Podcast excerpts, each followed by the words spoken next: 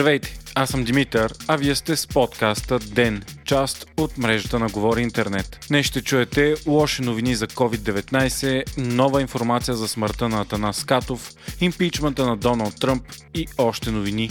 Вторник, февруари, 9 ден. Атанас Катов вероятно наистина е загинал от скъсано въже, а не от умора и негова грешка, както се смяташе до сега.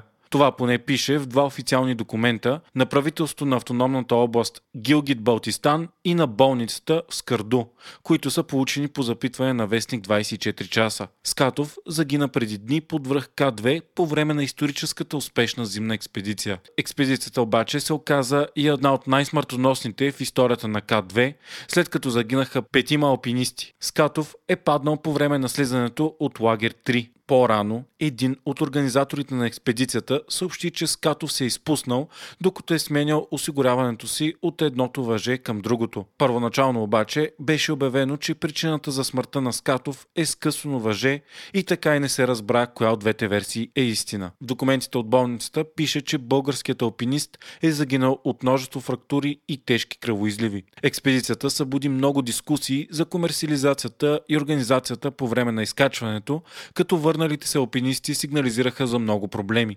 Гръцкият алпинист, участвал в мащабната атака към върха, съобщи, че проблемите на групата са започнали още на лагер 3, когато там са се събрали много хора и не е имало палатки за всички, а температурата е била около минус 40 градуса. Според информация на експерти пък, самите алпинисти не са се съобразявали с съветите на директора на експедицията, който е разпределил кой и колко време трябва да стои в определен лагер.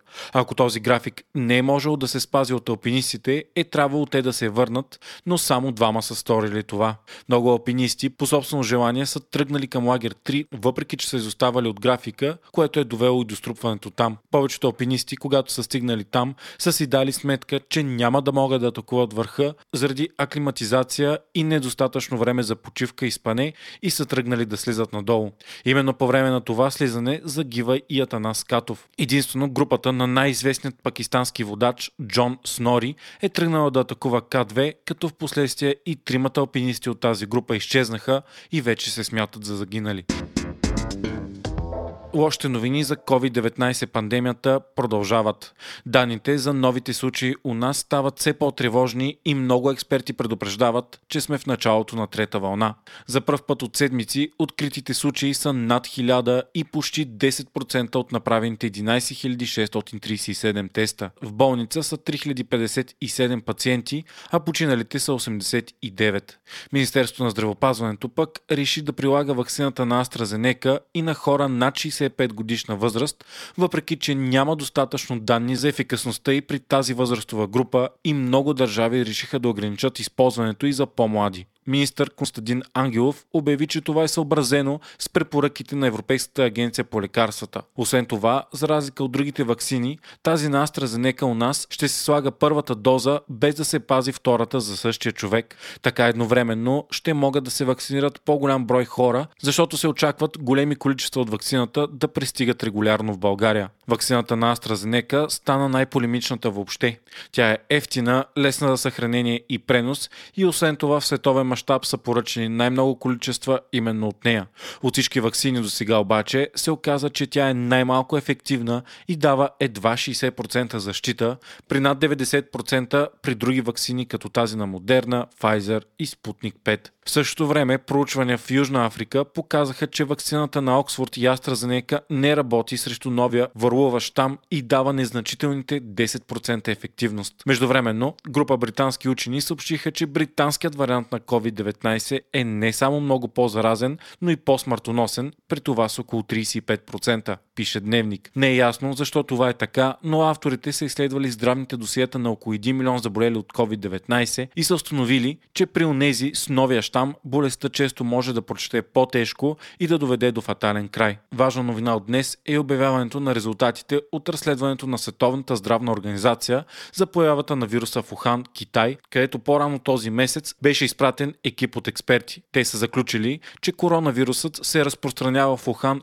още преди да бъде открито нито огнището на пазара за диви животни и риба. Затова и не може да се твърди, че този пазар е първоисточникът на заразата.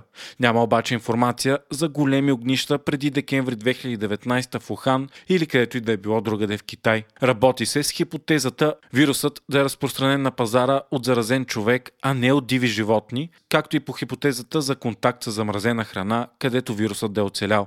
За сега обаче се потвърждава теорията, че коронавирусът е първоначално предаден на човек от прилипите чрез друго животно посредник, тъй като Ухан не се намира близко до место обитания на прилипи. Почти напълно се изключва вероятността коронавирусът да е тръгнал изкуствено от лаборатория. САЩ започна безпредседентна процедура по импичмент в Сената за президент, който не е на длъжност. Сенатът ще разглежда делото срещу Доналд Тръмп, но то е малко вероятно да успее. За осъждането на Тръмп са нужни две трети от 100 сенатори, но 45 републиканци вече обявиха, че не се чувстват компетентни да съдят обикновен гражданин. Причината за импичмента на Тръмп са опитите му да подкопае изборния процес с недоказани обвинения за фалшификация на изборите, както и пострекаването на поддръжка поддръжниците му, които атакуваха Капитолия в началото на януари.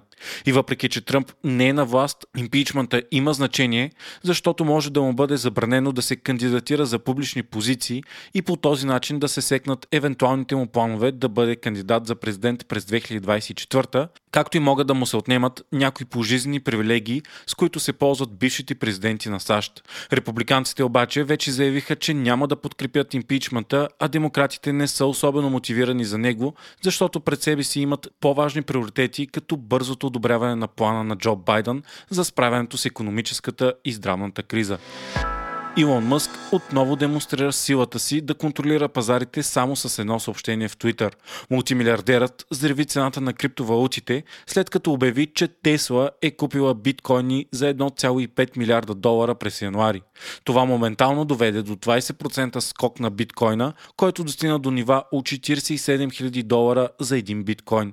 Новината предизвика голямо търсене и доведе до технически проблеми при някои от най-големите борси за обмен на криптовалута. Дни по-рано Мъск добави хаштаг биткоин към страницата си в профила в Twitter, което доведе до нов скок. Малко по-късно го премахна, но продължи да говори за различни криптовалути, което вдигна цената им. Тесла обяви и че очаква в близко бъдеще да започне да приема биткоини като форма за плащане на продуктите си.